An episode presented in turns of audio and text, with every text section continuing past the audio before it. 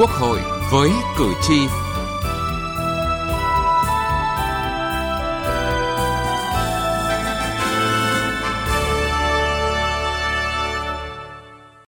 Thưa quý vị và các bạn, theo chương trình kỳ họp thứ 3 Quốc hội khóa 15 sẽ khai mạc vào thứ hai tới ngày 23 tháng 5 và dự kiến bế mạc vào ngày 17 tháng 6 với tổng thời gian làm việc 20 ngày. Theo Tổng Thư ký Quốc hội, chủ nhiệm Quốc hội Bùi Văn Cường, dự kiến chương trình chi tiết kỳ họp được bố trí trên cơ sở tiếp tục phát huy những cải tiến đã được áp dụng hiệu quả tại các kỳ họp trước. Trong đó đề nghị bố trí xen kẽ việc trình bày các tờ trình báo cáo với việc thảo luận một số luật nghị quyết trình Quốc hội xem xét thông qua, bố trí khoảng cách hợp lý giữa phiên thảo luận ở tổ, hội trường, không bố trí Quốc hội làm việc ngày thứ Bảy, Chủ nhật để có thời gian cho các cơ quan tổng hợp giải trình ý kiến thảo luận và tiếp thu chỉnh lý hoàn thiện các dự án dự thảo trước khi trình Quốc hội biểu quyết thông qua.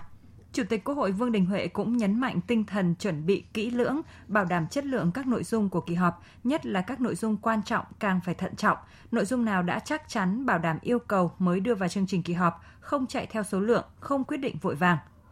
chuẩn bị kỹ lưỡng chắc chắn cho kỳ họp thứ ba Quốc hội khóa 15 là nội dung chương trình Quốc hội với cử tri hôm nay đề cập.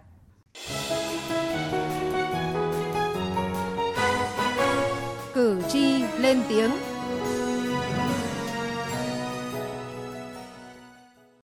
Thưa quý vị và các bạn, tại các buổi tiếp xúc cử tri trước kỳ họp thứ ba, các đoàn đại biểu Quốc hội đã thông tin đến cử tri tình hình kinh tế xã hội cả nước và những nội dung dự kiến của kỳ họp thứ ba Quốc hội khóa 15. Tại các buổi tiếp xúc này, cử tri đã nêu kiến nghị nhiều vấn đề để các đại biểu Quốc hội truyền tải lên nghị trường. Nhưng vấn đề lãng phí đã và đang diễn ra cũng hết sức bức xúc. Hiện nay trên cả nước và ở từng địa phương thì có nhiều dự án, nhiều công trình bỏ dở hoặc không triển khai thực hiện hoặc đầu tư kém hiệu quả. Nhiều khu đất bỏ hoang không được sử dụng kéo dài nhiều năm, không được khắc phục, hậu quả khắc phục chậm hoặc không được xử lý kiên quyết làm thất thoát nhiều nguồn lực cho đầu tư phát triển. Nhà nước thì hàng năm phong nhiều giáo sư,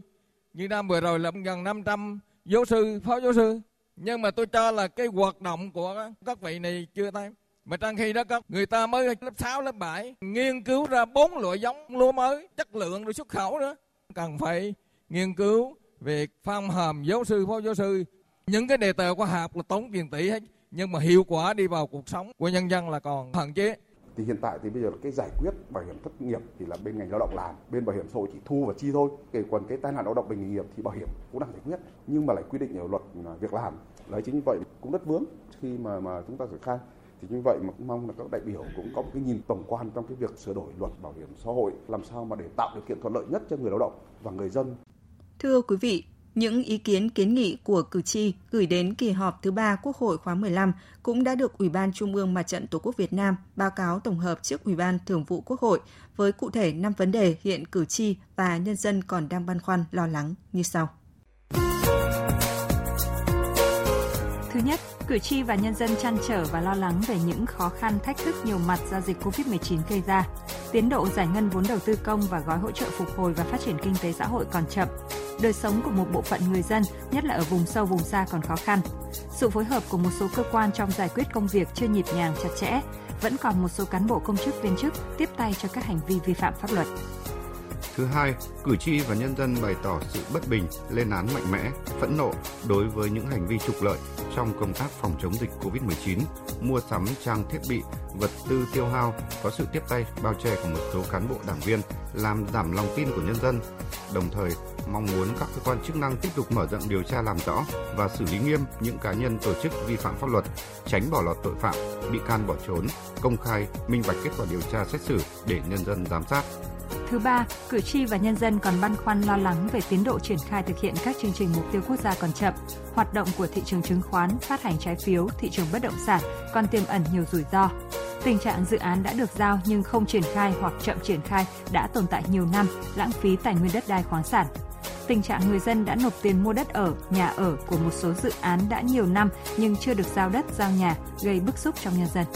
Thứ tư, cử tri và nhân dân còn lo lắng tình trạng một bộ phận người lao động do khó khăn chưa tìm được việc làm đã rút bảo hiểm xã hội một lần. Về lâu dài sẽ không đảm bảo được đời sống, vẫn còn xảy ra tình trạng mất an toàn cho người dân như nhiều vụ cháy, nổ, tai nạn giao thông, bạo lực gia đình, xâm hại trẻ em, trẻ em bị đuối nước đáng lo ngại.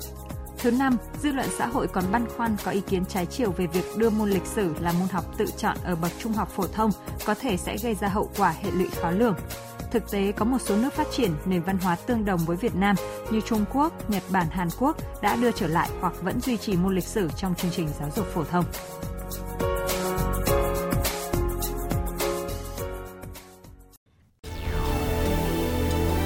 Từ nghị trường đến cuộc sống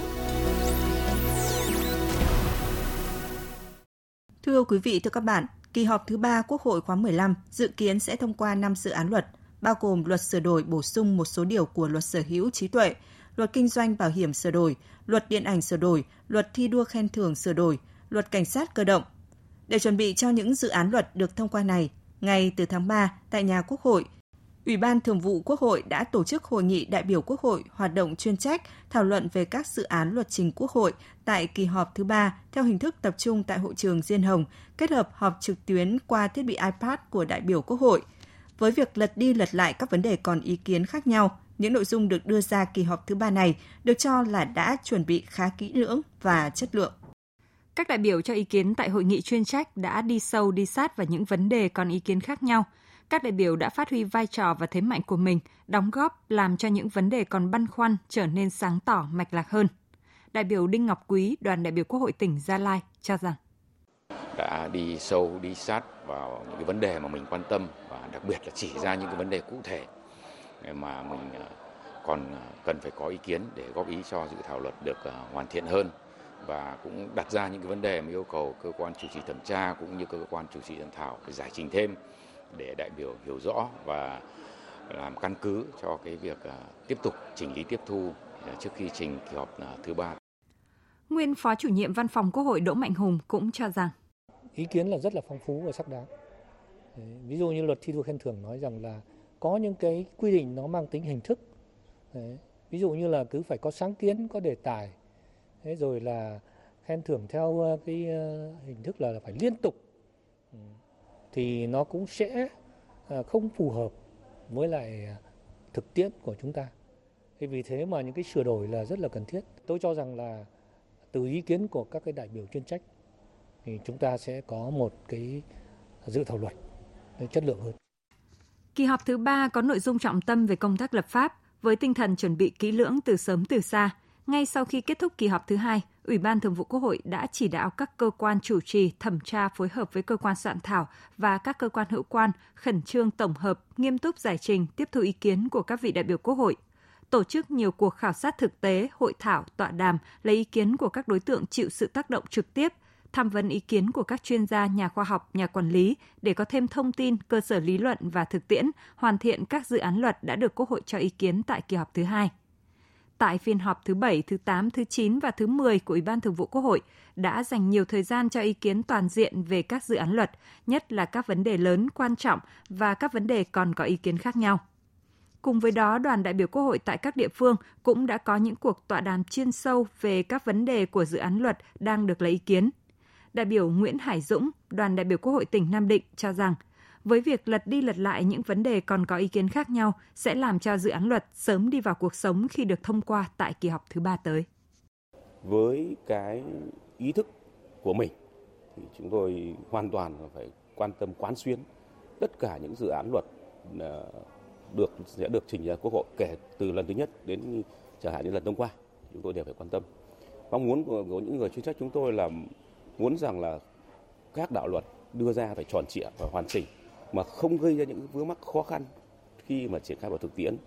đó, không cần phải nhiều cái sự lý giải giải thích nữa vì chúng ta trong quá trình thực tiễn vừa rồi thì có rất nhiều vấn đề mà khi luật ra đời thì đi vào cuộc sống cũng dần còn rất nhiều khó khăn và còn phải sửa đổi tương đối nhiều nhiều lần.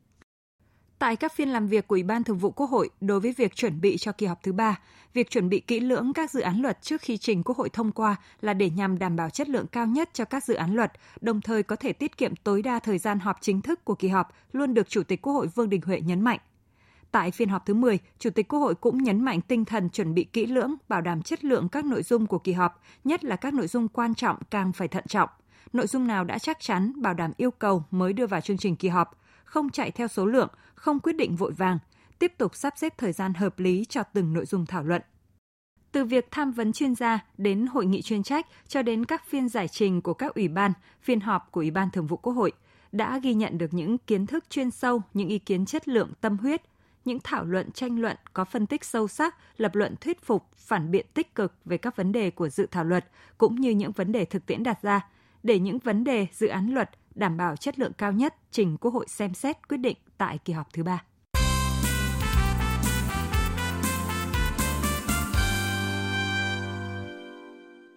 Thưa quý vị và các bạn, theo dự kiến chương trình làm việc của kỳ họp thứ ba ngày đầu tiên, Quốc hội sẽ nghe tờ trình về dự thảo nghị quyết ban hành nội quy kỳ họp Quốc hội sửa đổi. Sau đó nội dung này sẽ được thảo luận tổ đầu tiên. Có thể thấy sau hơn 6 năm thi hành, nhiều quy định tại nội quy kỳ họp Quốc hội không còn phù hợp với thực tiễn hoặc cần được bổ sung quy định mới để đảm bảo tính đồng bộ khả thi. Nhiều cải tiến đổi mới về công tác chuẩn bị tiến hành kỳ họp và quy trình thủ tục xem xét quyết định các nội dung tại kỳ họp được thực hiện từ nhiệm kỳ Quốc hội khóa 14 đến nay cần phải được ghi nhận chính thức trong nội quy kỳ họp để áp dụng ổn định, thống nhất, hiệu quả. Thảo luận về dự thảo nghị quyết ban hành nội quy kỳ họp Quốc hội sửa đổi tại phiên họp thứ 11 của Ủy ban Thường vụ Quốc hội, Chủ tịch Quốc hội Vương Đình Huệ nhấn mạnh, việc sửa đổi nội quy kỳ họp Quốc hội cần phải thuyết phục theo hướng nâng cao chất lượng hoạt động của Quốc hội ngày càng chuyên nghiệp, hiện đại, mở rộng dân chủ, tăng tính pháp quyền. Chủ tịch Quốc hội cũng lưu ý một trong những điểm sửa đổi nội quy kỳ họp lần này là phải làm sao rút ngắn được thời gian diễn ra kỳ họp nhưng vẫn phải bảo đảm chất lượng kỳ họp. Nhiều đại biểu thống nhất giữ quy định hiện hành về thời gian phát biểu tối đa của đại biểu Quốc hội là không quá 7 phút nhằm tạo điều kiện cho đại biểu Quốc hội chủ động trong việc chuẩn bị nội dung, bảo đảm một khoảng thời gian nhất định để đại biểu có thể trình bày đầy đủ nội dung thảo luận. Trưởng ban công tác đại biểu Nguyễn Thị Thanh cho rằng. Cái 7 phút là là hợp lý. Và ở đây thì tôi cũng thấy rằng là đại biểu cũng có rất nhiều cơ hội ở các cái ờ, hội nghị khác nhau để có thể tham gia chứ không phải là chỉ có cho có trên hội trường thảo luận ở các ủy ban hoặc là thảo luận ở tổ. Tức là chúng ta có có rất nhiều cái cái tầng nấc để tham gia một vấn đề ở ở quốc hội chứ không phải chỉ có mỗi ở hội trường. Thế do vậy thì chúng ta không phải sợ là à, để cho nhiều người được phát biểu, mà chúng ta lại giảm bớt cái thời gian đi để nó không đảm bảo cái chất lượng của ý kiến phát biểu. Ờ, thì tôi thấy là cái 7 phút là hợp lý. Tuy nhiên, chủ nhiệm Ủy ban Văn hóa Giáo dục của Quốc hội Nguyễn Đắc Vinh đề nghị có những đại biểu chuyên sâu cần quy định mốc thời gian dài hơn. Số đại biểu mà người ta phát biểu thường là người am hiểu sâu thì chúng ta lại cũng vẫn đặt cái quy định là 7 phút và người ta chỉ được phát biểu trong vòng 7 phút thôi, trong khi chỉ có một hai ý kiến phát biểu của cả buổi họp. Thì tôi nghĩ là cái cái này cũng nên có một cái quy định là linh hoạt hơn trong những cái phiên mà thời gian có có nhiều thì có thể là không phải quá dài nhưng mà mình có một cái quy định một mốc nào đó chẳng hạn 10 15 phút thì cho các cái đại biểu mà người ta là chuyên gia, người ta am hiểu lĩnh vực đó thì để người ta nói cho hết ý. Phó Chủ tịch Quốc hội Trần Quang Phương cho rằng vai trò điều hành của chủ tọa rất quan trọng, cần linh hoạt theo từng tình huống, từng chương trình. Chất lượng của phát biểu mới là cái quan trọng. À, thế thì phải quy định là nội dung phát biểu, thời gian phát biểu, thảo luận thì có hai trường hợp phát biểu trong thảo luận các cái đề án, các cái dự án bình thường. Cái thứ hai là phát biểu trong chất vấn thì trong này mình cũng có nói. Nhưng mà tôi cho là vai trò của chủ tọa ở đây không phải là anh điều hành theo thứ tự nào mà vai trò của chủ tọa ở đây là bây giờ có mấy cái quy định này này trong trường hợp đại biểu phát biểu có những cái cái tình huống mà người điều hành phải phải định hướng. Thì ví dụ tôi thấy là như chủ tịch điều hành cái mấy cái phiên họp vừa rồi là khi đại biểu người ta phát biểu thì tôi có tôi tôi tôi chủ trì tôi có quyền đặt vấn đề. Vậy mời đại biểu tiếp tục tham gia cái đấy không?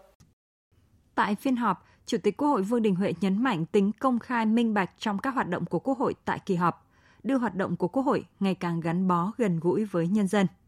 Và nội quy kỳ họp Quốc hội sửa đổi này sẽ được thảo luận và thông qua trong kỳ họp thứ ba tới. Đến đây chúng tôi xin kết thúc chương trình Quốc hội với cử tri. Chương trình do biên tập viên Thu Huyền biên soạn. Cảm ơn quý vị và các bạn đã quan tâm theo dõi.